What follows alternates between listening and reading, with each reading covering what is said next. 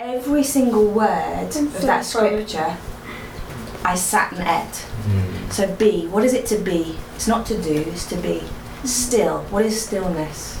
And know, what is it to know? Is it a knowledge or is it an anchoring knowledge in your heart that I am God?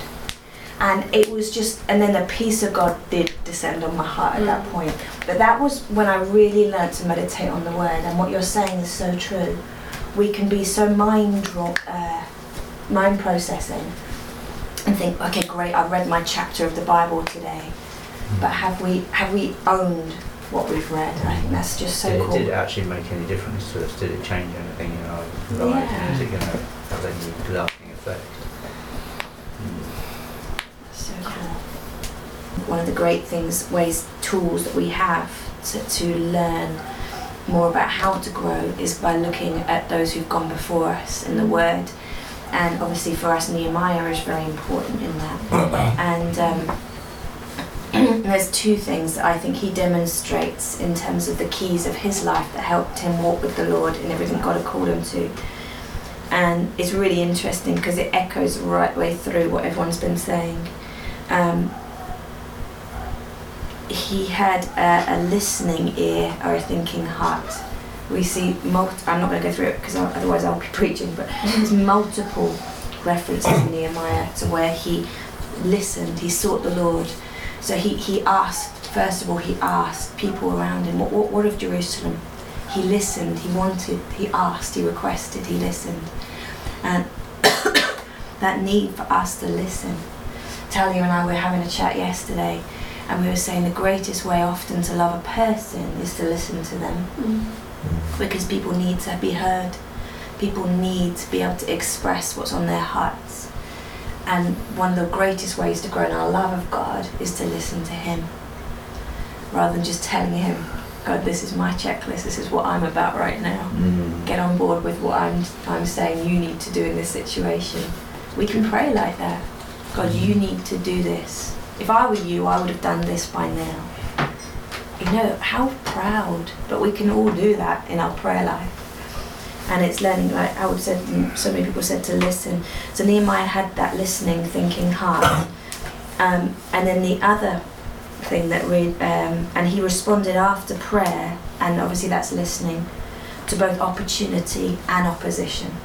His response was. He didn't act. When he had the opportunity before the king, the king says, What do you require?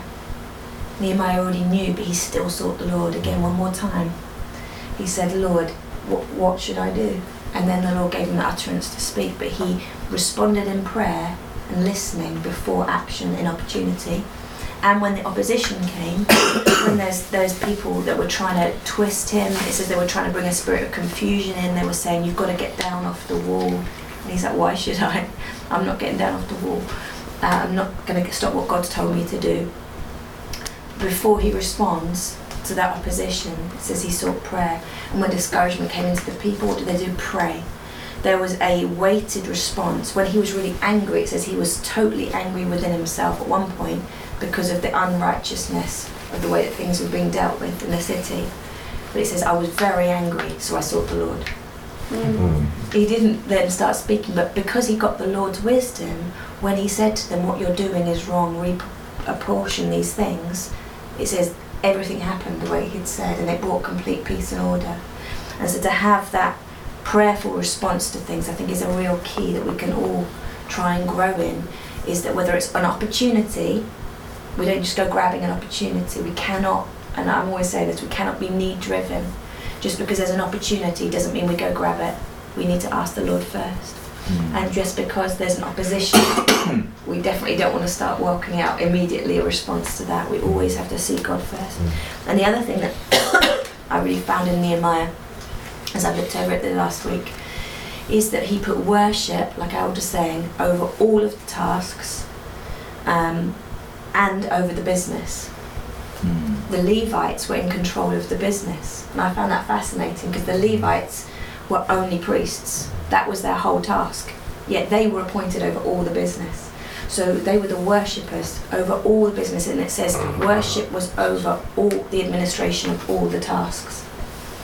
And I think, wow, that's a great thing to for us as a team to be really mindful of Yeah. is not to try and detach things and compartmentalize things, but think worship should be in and through every single task I do. That covering.